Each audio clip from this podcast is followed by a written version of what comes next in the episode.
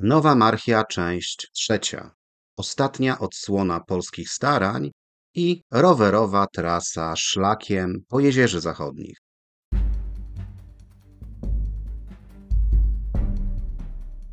Ryszard Kapuściński powiedział: Wszak istnieje coś takiego jak zarażenie podróżą i jest to rodzaj choroby w gruncie rzeczy nieuleczalnej.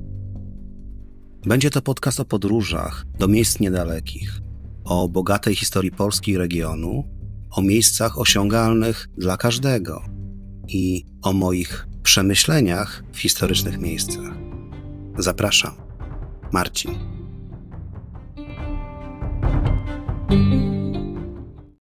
W jubileuszowym 75. podcaście złożyłem kilka obietnic, między innymi tę, że skończę nową marchię. I obietnicy dotrzymuję dzisiaj częściowo, bo opowiem o kolejnych 200, może 300 latach tego regionu, chyba najciekawszych z wielu powodów. Między innymi dlatego, że pojawi się tu kilka razy historia Polski. Może ironicznie kilka razy znów użyję kolokwializmu pod tytułem Słoń, a sprawa polska. Dość powiedzieć, że powiedzenie to stało się powszechnie znane dzięki Stefanowi Żeromskiemu, który uwiecznił je w swojej powieści Przedwiośnie. Opowiada ono o Polaku, któremu powierzono napisanie rozprawy o słoniu. Ten bez wahania wybrał temat. Słoń, Polska. Ta postawa stała się na tyle rozpoznawalna, że Maria Skłodowska-Curie, polska laureatka Nagrody Nobla, podczas spotkania Międzynarodowego Komitetu Współpracy Intelektualnej Ligi Narodów w 1921 roku przedstawiła dość specyficzny dowcip. Konkursie literackim na temat słonia Anglik przedstawił pracę Moje doświadczenia w polowaniu na słonie w Afryce Południowej.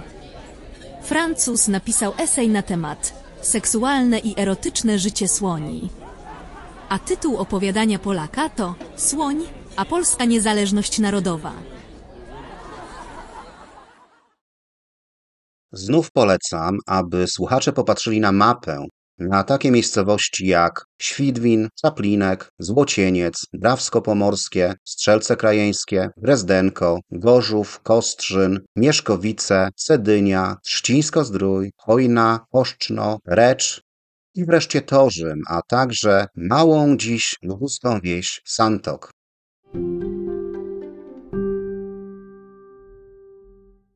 Poprzedni podcast o historii Nowej Marchi, a przypominam, że jest to odcinek 47 pod tytułem Nowa Marchia, część pierwsza, Hojna, Szachownice i Pan Samochodzik, zakończyłem na tym, że w roku 1257 margrabiowie brandenburscy podjęli ryzykowną próbę umacnienia swojej pozycji, wznosząc gród Neu-Landsberg nad Wartą, a jest to dzisiejszy Gorzów Wielkopolski.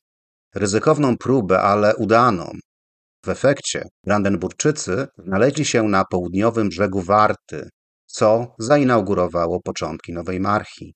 Tak więc około 1303 roku pojawił się już termin Nowa Marchia, który wyróżniał ją od starej i środkowej marchi leżących na zachód od Odry.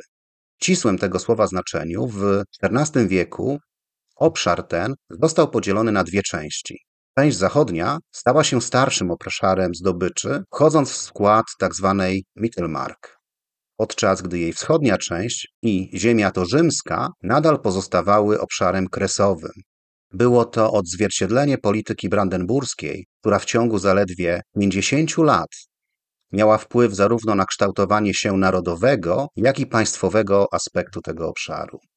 Jest to także oznaka zmierzchu dominacji słowiańszczyzny, biorąc pod uwagę fakt, że jeszcze półtora wieku wcześniej dynastia askańska, rządząca Brandenburgią, miała swoją siedzibę nad Łabą.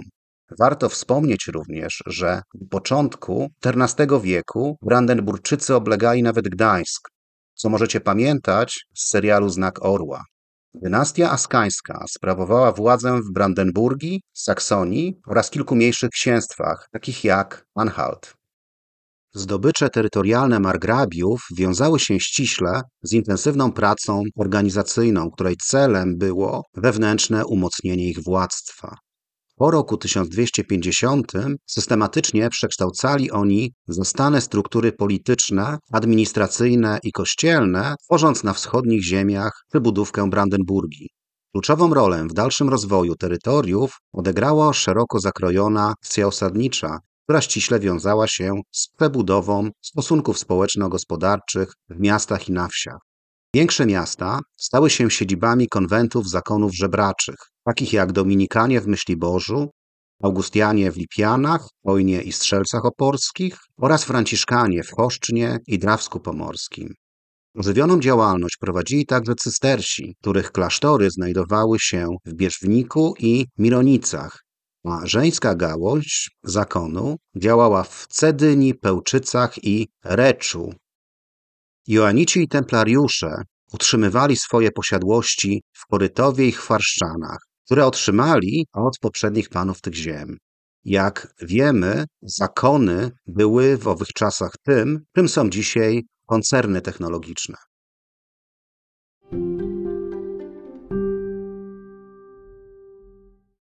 Pewnym momencie radykalnie zmienia się bieg wydarzeń w Brandenburgii. Po bezpotomnym wygaśnięciu brandenburskiej linii dynastii eskańskiej, śmierci margrabiego Waldemara w 1319 roku, region stał się polem licznych konfliktów i walk, prowadząc do osłabienia politycznej stabilności państwa oraz ograniczenia jego gospodarczej potęgi. Mimo pojawienia się nowych szans dla Polski na odzyskanie utraconych obszarów, co było nieuniknione po wygaśnięciu tej gałęzi Askańczyków, to nie idzie nam zbyt dobrze. Brandenburgia była słabiona, aby skutecznie konkurować o dziedzictwo, ale niestety w miarę pogłębiania się międzynarodowych zawirowań, nowa dynastia, dynastia Hohenzollernów, rośnie w potędze, sprawując krok po kroku panowanie, co zakończy się w 1415 roku. Będzie to kolejne wyzwanie dla Polski, choć nie uprzedzajmy faktów. Uczciwie trzeba przyznać, że Polska czyniła próby powrotu w to miejsce. W latach 1314-1316 Władysław I Łokietek podjął próbę ekspansji terytorialnej. Działania te nastąpiły tuż po zajęciu Wielkopolski, a mimo lokalnych sukcesów, takich jak zdobycie Bąszyna i Babimostu, próby rozszerzenia wpływów na obszary między Brwdą a Drawą przy wsparciu książąt pomorskich zakończyły się niepowodzeniem. Władysław prowadził nierówną walkę, spustoszył Marchię aż po Brandenburg, lecz po przegranej bitwie pod Frankfurtem, Frankfurtem nad Odrą, musiał się wycofać. Prawdopodobnie w tym czasie udało się odzyskać dla Wielkopolski dwa graniczne grody, Międzyrzecz i Skwierzynę, wraz z otaczającym je obszarem, które, nawiasem mówiąc, pozostały Polsce aż do drugiego rozbioru. Planom ekspansji przeszkodziły konflikty polskiego władcy z Krzyżakami na Kujawach i Czechami na Śląsku. W 1365 roku Kazimierz Wielki podjął drugą próbę przyłączenia tych obszarów, uzyskując zwiększność nad władcami Santoka i Dresdenka na punkcie styku granic między Brandenburgią a państwem zakonnym. Trzy lata później rozszerzył swoje wpływy na ziemię drachimską i wałecką, Warto zauważyć, że Kazimierz, zmagając się na różnych frontach, to znaczy krzyżackim, litewskim i śląskim, osiągnął znaczne sukcesy z polskiej perspektywy. Potem nową marchią interesowali się Jagiellonowie, ale o tym za chwilę. Więc zawieźmy temat pod tytułem Słoń, a sprawa polska i przejdźmy do perspektywy Cesarstwa Niemieckiego. Władztwo kolejnej dynastii nad Nową Marchią poprzedza krótki epizod pomorski w historii tych ziem. W okresie 1319-1323 książę wołogowski Warcisław IV, spokrewniony po kądzieli dynastią maskańską, zdobył uznanie rycerstwa Nowej Marchii. Warcisław IV objął rządy na tym terenie na podstawie elekcji dokonanej przez Stany Nowomarchijskie w 1319 roku, a elekcja ta jedynie sankcjonowała stan faktyczny. Sytuacja skomplikowała się w 1323 roku, gdy na Sejmie Rzeszy w Norymberdze król Ludwik Bawarski Wittelsbach nadał całą marchię brandenburską swojemu siedmioletniemu synowi Ludwikowi który w 1324 roku pojawił się w Nowej Marchi wraz z regentem. Proces wypierania książąt zachodniopomorskich i odbudowy Nowej Marchi w dawnych granicach trwał do 1330 roku. Decydujące znaczenie miało przejście na stronę Wittelsbachu, głównego ośrodka miejskiego Hojny oraz rodu Wedlu, który odgrywał znaczącą rolę wśród lokalnego możnowładztwa. O hojnie powiadałem w pierwszej części Nowej Marchi. W latach 1323-1373 Wittelsbachowie panujący w Brandenburgii nie podejmowali działań mających na celu dalszy rozwój swoich ziem na wschód od Odry. Od 1368 roku na tronie brandenburskim zasiadał margrabia Otto V, który wdał się w konflikt z cesarzem Karolem IV oraz książętami szczecińskimi, prowadząc zakrojone działania zbrojne. Trakcie tych wydarzeń, po staraniach dyplomatycznych o poparcie Kazimierza Wielkiego i jego sojuszników, Gryfitów Wołogoskich, obszar Drachimia i Czaplinka został przekazany Polsce, a Polacy zajęli także okręg Wałcza. Wałcz pozostał pod polskim panowaniem aż do okresu rozbioru. Konflikt Ottona V z cesarzem to istotny kamień milowy historii Nowej Marchii, a także całej Marchii brandenburskiej, bo w 1373 roku Karol IV zakończył triumfalnie konflikt z margrabią, przejmując pełną kontrolę nad Marchią brandenburską. Jako cesarz rzymski Pradze nadał ją w formie lenna swoim synom, ponieważ sam nie mógł pełnić roli margrabiego jako cesarz. Wydarzeniem potwierdzającym ten akt było zawarcie Unii Marchi Brandenburskiej z Czechami, uzgodnionej na zjeździe przedstawicieli Stanów czeskich i brandenburskich w Gubinie. W 1373 roku synowie Karola IV Luksemburskiego, a więc Wacław, Zygmunt i Jan, zostali nieletnimi panami Marchi. Regencję oraz faktyczne rządy sprawował sam cesarz aż do swojej śmierci w 1378 roku. Trzy lata później Zygmunt, przyszły król węgierski, Peski, a następnie cesarz rzymski, objął władzę nad całą Marchią, a w październiku 1381 roku ustanowił Johanna von Wedel ze Świdnina starostą i namiestnikiem Nowej Marchii.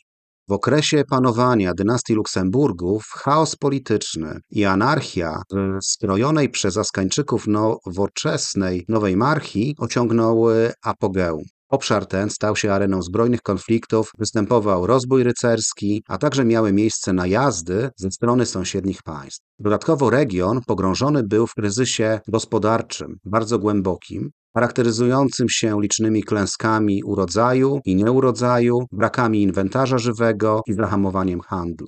Zygmunt Luksemburski nie przejawiał zainteresowania tym obszarem, skupiając się na sprawach związanych Czechami, Węgrami i Bałkanami. Nowa Marchia stanowiła dla niego jedynie obiekt przetargów o znaczeniu politycznym i finansowym. W 1388 roku, gdy na polskim tronie zasiadał już Władysław Jagiełło, Zygmunt Luksemburski przekazał nową marchię Janowi Zgorzeleckiemu, oczekując w zamian hołdu lennego.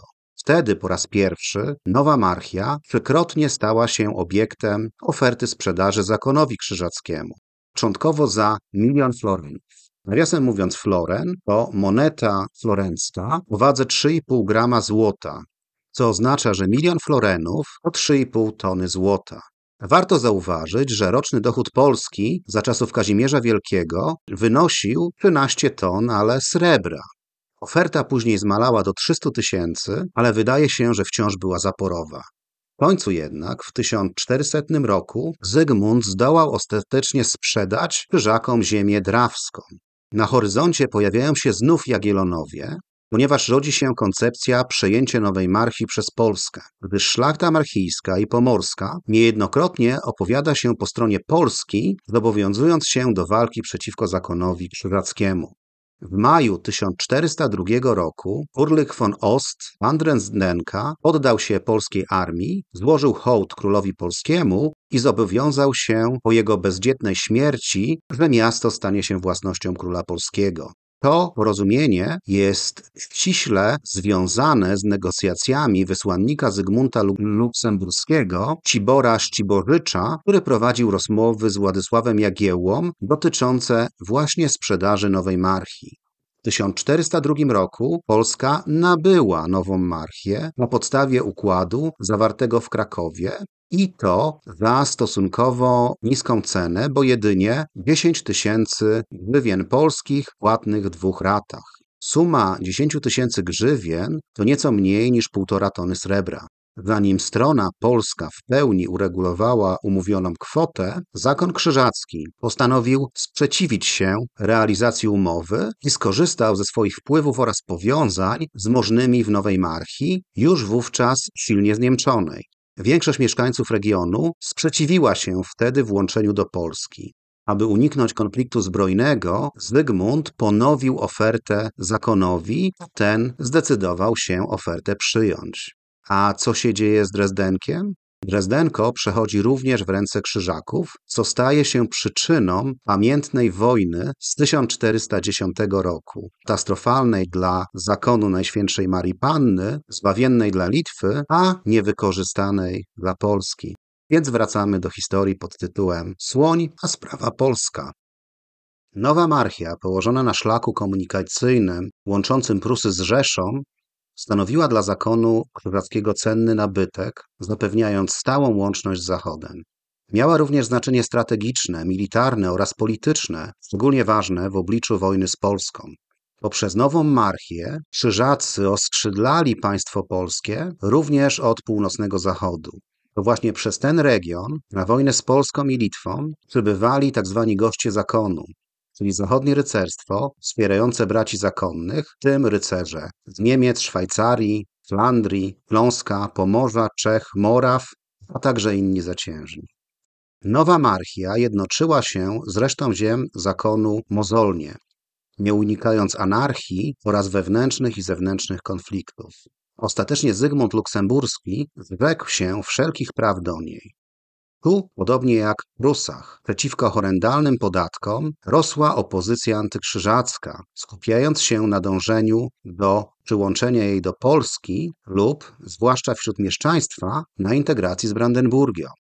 Elektor brandenburski Fryderyk, zasiadający na tronie od 1411 roku, który roszczeniowo pretendował do nowej marchii po podziale marchii brandenburskiej, Został nawet zaspokojony przez zakon sumą 30 tysięcy florenów w układzie zawartym we Frankfurcie nad Odrą w 1443 roku. Jego na swoją stronę próbować przeciągnąć jeszcze Jagiełło, mariażem z córką Jadwigą, co mogło skutkować przejęciem ziemi torzymskiej. Niestety, Polskę i Brandenburgię skłócili Hucyci, którzy byli sprzymierzeńcami Jagiełły podczas rajdów na Krzyżaków, zwłaszcza wojny z zakonem w 1433 roku. Wtedy wojska czeskie spustoszyły prawie całą Nową Marchię, a siły polskie po raz kolejny w historii zajęły Santok.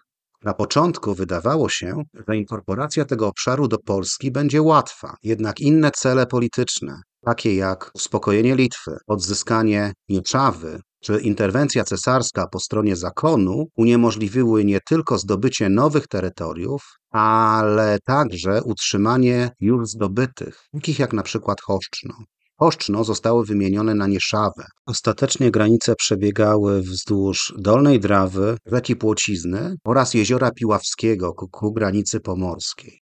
Dzisiaj, zwiedzając zabytki z terenu dawnej Nowej Marchi, często możemy natknąć się na informacje o zniszczeniach wykonanych przez czeskich husytów. Polska również próbowała uzyskać nową marchię w wygranej Wielkiej Wojnie z zakonem w latach 1434-1435.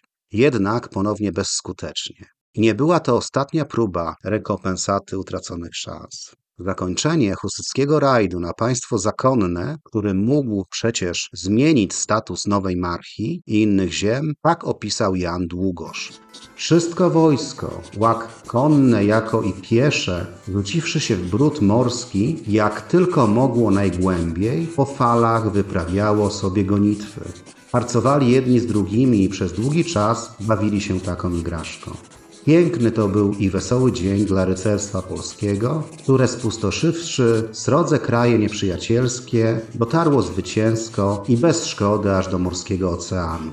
Zaczem wielu z Polaków wpisowano wtedy na rycerzy i przyjęto za wykonaniem uroczystej przysięgi poczet rycerski. Wielu zaś z pomiędzy Czechów nalewało wodę morską we flaszki i zaniosło ją potem do swoich na pamiątkę tak dalekiej wyprawy. Tyle długoż. W okresie panowania Kazimierza Jagiellończyka w granicach państwa zakonnego polityka władz stawała się coraz bardziej uciążliwa dla poddanych. Sympatie mieszkańców Nowej Marchi były jednoznaczne, zarówno w miastach, jak i wśród rycerstwa. W obliczu chwiejnych fundamentów zakonu wielki mistrz Ludwik von Erlichhausen próbował odbudować utracone pozycje i skapitalizować nabytki sprzed pół wieku. Już dziesięć dni po wybuchu powstania upoważnił saskiego dowódcę narodowego Fryderyka von Polęcka do negocjacji z margrabią Brandenburgii Fryderykiem II, nazwanego później Żelaznym, w sprawie sprzedaży Nowej Marchi. Nawiasem mówiąc, tenże Fryderyk był niedoszłym zięciem Jagiełły, o czym mówiłem wcześniej. Na początku 1454 roku zawarto porozumienie z margrabią, który za cenę 40 tysięcy guldenów reńskich nabył całą Nową Marchię za Odrą. Margrabia przybył do Gorzowa na początku marca. Stany i miasta początkowo odmówiły mu płacenia trybutu, a dopiero później, na wyraźne polecenie wielkiego mistrza, pojedyncze miasta i ważni dostojnicy zgodzili się na trybut. W zasadzie powinienem przeliczyć te guldeny reńskie, ale nie będę zanudzał słuchaczy. Zaskoczony sprzedażą nowej marchi, Kazimierz Jagiellończyk był zmuszony zaniechać bezpośrednich starań o te obszary. Zwłaszcza po bitwie pod Chojnicami, która zakończyła się całkowitą klęską polskiego pospolitego ruszenia. Zamiast tego poparł bieg księcia pomorskiego Eryka II w staraniach o dziedzictwo po zakonie w Nowej Marchi, za co Eryk obiecał Kazimierzowi hołd oraz służbę rycerską 200 kopii. Mimo to Fryderyk II zdołał wzmocnić swoją pozycję w Nowej Marchi, a późnym latem do odstąpienia mu całej Nowej Marchi wraz z zamkami w Dresdenku i Świdwinie. Kazimierz Jagiellończyk nie miał wtedy świadomości, że pieniądze uzyskane ze sprzedaży nowej marki dynastii Hohenzollernów umożliwią pozyskanie sprawnych wojsk zaciężnych, będących przyczyną klęski pod Chojnicami. Zaczęła się wojna z zakonem o to, komu szybciej skończą się pieniądze. Warto wspomnieć, że syn Eryka II, książę Bogusław, będzie w przyszłości zięciem Kazimierza Jagiellończyka, biorąc za żonę Annę Jagiellonkę. Wsyłam słuchaczy do 67 i 25 odcinka mojego podcastu. W tych warunkach przejęcie Nowej Marchi w Brandenburgie stanowiło dla Polski klęskę, zarówno dyplomatyczną, jak i terytorialną znacznie zmniejszającą korzyści ze zwycięstwa nad zakonem krzyżackim w wojnie trzynastoletniej. Pomimo solidnych chęci do odzyskania tych ziem, państwo polskie, wyniszczone długotrwałym konfliktem, nie podjęło wyzwania, które mogło sobie postawić. Pokój toruński w roku 1466 ukazał się sukcesem tylko częściowym. Państwo jagiellońskie podejmowało wysiłki, by otworzyć Małopolsce ujście Wisły, lecz nie skupiło się na kontrolowaniu ujścia innej strategicznej rzeki, Odry. Jak wiele straciliśmy, pozwalając na powrót Nowej Marchi w ręce Brandenburgii, trafnie podsumował Paweł Jasienica w Polsce Jagiellonów. Marchia brandenburska poczyniła Polsce piastowskiej moc zła. Ona pierwsza sięgnęła po Gdańsk i usiłowała oddzielić nasze państwo od Pomorza Zachodniego. Czyniła podboje nad Odrą i Dolną Wartą. Od czasów Albrechta Niedźwiedzia stała się najlepszą wyrazicielką dążenia niemieckiego, określonego później słowami Drang nach Osten. Brandenburgia i zakon krzyżacki parły ku sobie, Łokietek i Kazimierz Wielki dokonywali nadludzkich wysiłków, by rozerwać lądowe połączenie Malborka z krajami Rzeszy Niemieckiej. Tak zaczyna się okres blisko 500 lat panowania brandenburskiego, pruskiego, a potem niemieckiego na tych, ironicznie mówiąc, piastowskich terenach, a o tym panowaniu opowiem przy najbliższej okazji.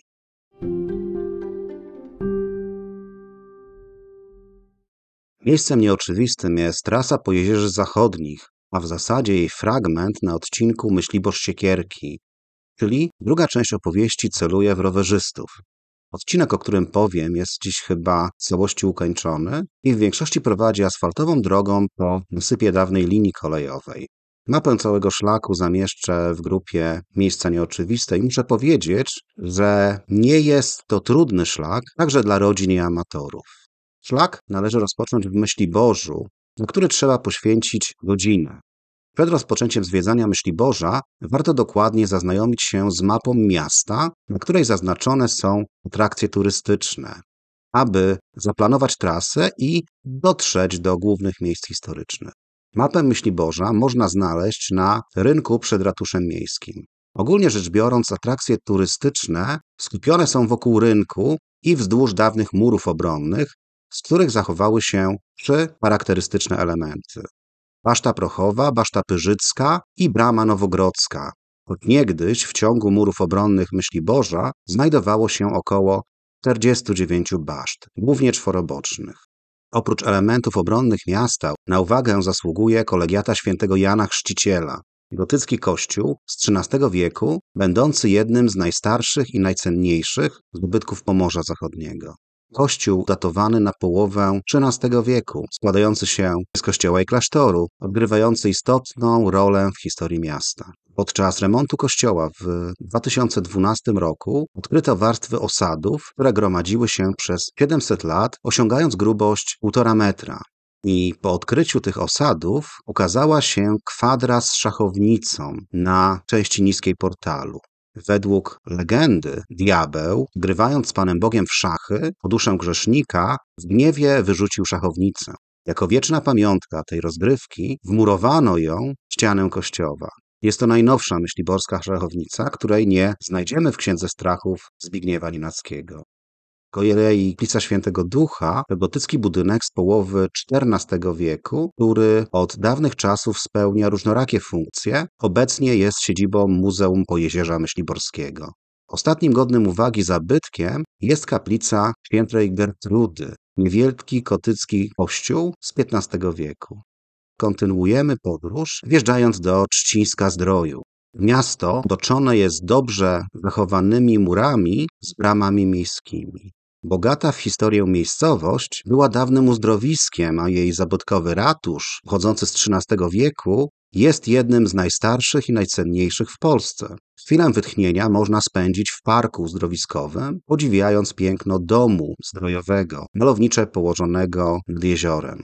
Obecnie pełni on funkcję DPS-u, czyli Domu Pomocy Społecznej, ale trzeba powiedzieć, że ten zabytkowy obiekt jest kolejnym atrakcyjnym punktem na trasie.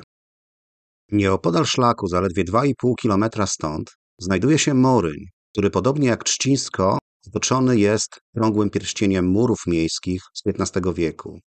Wzdłuż brzegów jeziora Mokrzycko powstała aleja gwiazd Pleistocenu, znana również jako transgraniczny geopark Kraina Polodowcowa nad Odrą. Figury zwierząt, które zamieszkiwały te tereny w epoce lodowcowej, przedstawiono wzdłuż parkowej alei. Miłośnicy serii o panu samochodziku docenią, że część wydarzeń z Księgi Strachów rozgrywa się właśnie tutaj, jak wspomniałem w poprzednim podcaście o Nowej Marchi. Charakterystyczne szachownice, znane z książek, można odnaleźć w wielu miejscowych kościołach, innymi w samym Moryniu, Dolsku czy Lchowie. Po drugiej stronie jeziora, we wsi Gądno, Woli, rekonstruowany jest zrujnowany pałac, znany również z tej samej książki. To właśnie stąd corocznie wyrusza rowerowy rajd pana samochodzika. Między XIII a XIV wiekiem zbudowano moryński kościół, wniesiony z granitu na miejscu legendarnego miejsca świątyni Światowita lub Świętowita, go w sumie nie wiemy. To jedno z najstarszych i najcenniejszych dzieł architektury romańskiej na Pomorzu Zachodnim. W XIII wieku dodano tutaj romańskie prezbiterium, a na początku XIV wieku rozszerzono nawę główną o gotyckie elementy. Wieżę z przejściem dobudowano w XV wieku. Wnętrze kościoła ryje wyjątkowy granitowy ołtarz z XII wieku, odkryty podczas prowadzonych badań archeologicznych. Obok ołtarza wyróżnia się ambona z XVII wieku z postaciami ewangelistów i gotyckie malowidło diabła z XIV czy może XV wieku. Na jednej ze ścian można zobaczyć wspomnianą szachownicę. Podróżując dalej po szlaku, nie sposób przeoczyć historycznego dworca w Klempiczu, który stał się kultowym miejscem wśród amatorów dwóch kółek. To miejsce, gdzie warto zatrzymać się, odpocząć, porozmawiać i napić się kawy, nawet delektując się jednocześnie lokalnymi wypiekami. Gdy przybyłem na to miejsce, zastanawiałem się, gdzie się podziały tory. Teraz odpowiedź jest jasna. Tory ustąpiły miejsca malowniczej ścieżce rowerowej. W odległości 6 km od Klempicza znajduje się Czachów, słynący z XIII-wiecznego kościoła Matki Bożej Częstochowskiej, zwłaszcza z jego unikatowych malowideł. Podczas prac konserwacyjnych na początku lat 80. odkryto niezwykłe obrazki. Zdawało się, że malowane są jakby ręką dziecka. Dziś wiemy, że pochodzą z XIV wieku, stanowiąc jedne z najstarszych polichromii w Polsce. Najbardziej charakterystycznym i rozpoznawalnym z czachowskich malowideł jest Wesoły Diabeł w Chrzcielnicy. Warto podkreślić, że kościół jest zazwyczaj zamknięty, jednak klucz będzie dostępny w żółtym domu naprzeciwko świątyni. Nie sposób jest pominąć historycznej Cedyni, zwłaszcza w kontekście słynnej bitwy pod Cedynią, gdzie w 972 roku wojska Mieszka I i jego brata Czcibora stoczyły zaciętą potyczkę, a w zasadzie bitwę, mającą kluczowe znaczenie dla przynależności Pomorza do Polski. Jeśli zdecydujemy się na wyjazd w stronę Cedynii, zaledwie 9 kilometrów od mostu europejskiego odnajdziemy wielki obelisk. Miejsce to stanowi bezpośrednie odniesienie do bitwy, która rozegrała się w okolicach góry Czcibora. U jej podnóża w czerwcu odbywa się piknik historyczny wraz z inscenizacją bitwy. Dodatkowo scenę batalistyczną można podziwiać na ogromnej mozaice, co daje jeszcze większe poczucie historycznego kontekstu tego obszaru. W Cedyni warto zobaczyć dawny klasztor, ufundowany chyba przed rokiem 1248, funkcjonujący do czasu sekularyzacji po reformacji w 1555 roku. Po ostatnich mniszkach, które opuściły klasztor w 1611 roku, przekształcono go w urząd elektora brandenburskiego. Zniszczony przez pożar w 1699 roku, został odbudowany i później przekształcony w majątek ziemski. Odbudowany w latach 1997-2005, obecnie pełni rolę hotelu i restauracji o nazwie Klasztor Cedynia. Podróż zakończymy w jednym z najciekawszych miejsc szlaku, jednocześnie będącym jedną z najważniejszych inwestycji rowerowych w Polsce. Most Siekierki Neurydnic to najdłuższa przeprawa na rzece Odrze, ciągnąca się na dystansie 770 metrów. W praktyce most składa się z dwóch konstrukcji o długościach około 300 paru metrów, spiętych groblą. Tytułowany nad mostem taras widokowy stanowi doskonałe miejsce do podziwiania rozlewiska, okolicznego rozlewiska Odry. Jest to objęty ochroną Cedyński Park Krajobrazowy. Most został zbudowany w 1892 roku, ale zniszczono go w 1945, gdy wycofywała się armia niemiecka. Niemniej jednak obecna konstrukcja została odbudowana w latach 50. XX wieku. Po co?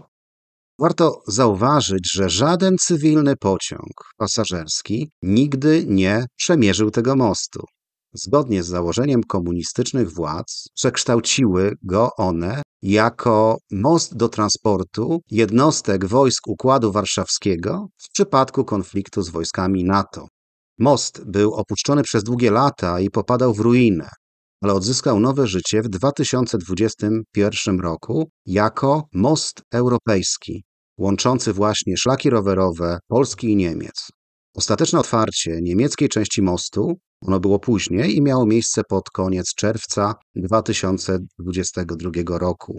Wszystkim rowerzystom chciałem powiedzieć, że to są nowe perspektywy dla planowania wycieczek po drugiej stronie Odry, bo korzystając z sezonowej przeprawy promowej w Gozdowicach, można stworzyć rowerową pętlę, podążając niemal cały czas wzdłuż samej malowniczej rzeki Odry.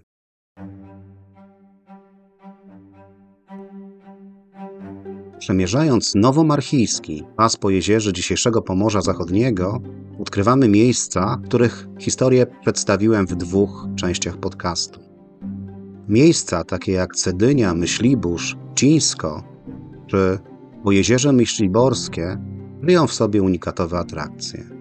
Podczas rowerowej wyprawy zachwycamy się urokami przyrody i odwiedzamy małe historyczne skarby, takie jak Kolegiata Świętego Jana Chrzciciela i klasztor dominikański w Myśliborzu. Opisana trasa rowerowa prowadzi głównie asfaltowymi drogami budowanymi na terenach po jezierza, przewożąc nas przez parki krajobrazowe. To podróż, która oferuje nie tylko relaks i spokój w otoczeniu setek jezior, ale także umożliwia krycie historii regionu. Zobaczymy takie miejsce jak Cedynia, związane z historyczną bitwą, czy Myślibórz, gdzie architektura ukazuje nam dzieje opisywanej Nowej Marchi. Dzieje te to ciekawy tygiel historii Polski, Czech, państwa zakonnego i wreszcie, koniec końców, Rus, Brandenburgii i Niemiec. O najdłuższym okresie historii Nowej Marchi będzie jeszcze jeden odcinek, w którym mam nadzieję jeszcze coś opowiedzieć o szachownicach i jakimś miejscu koniecznym do zobaczenia.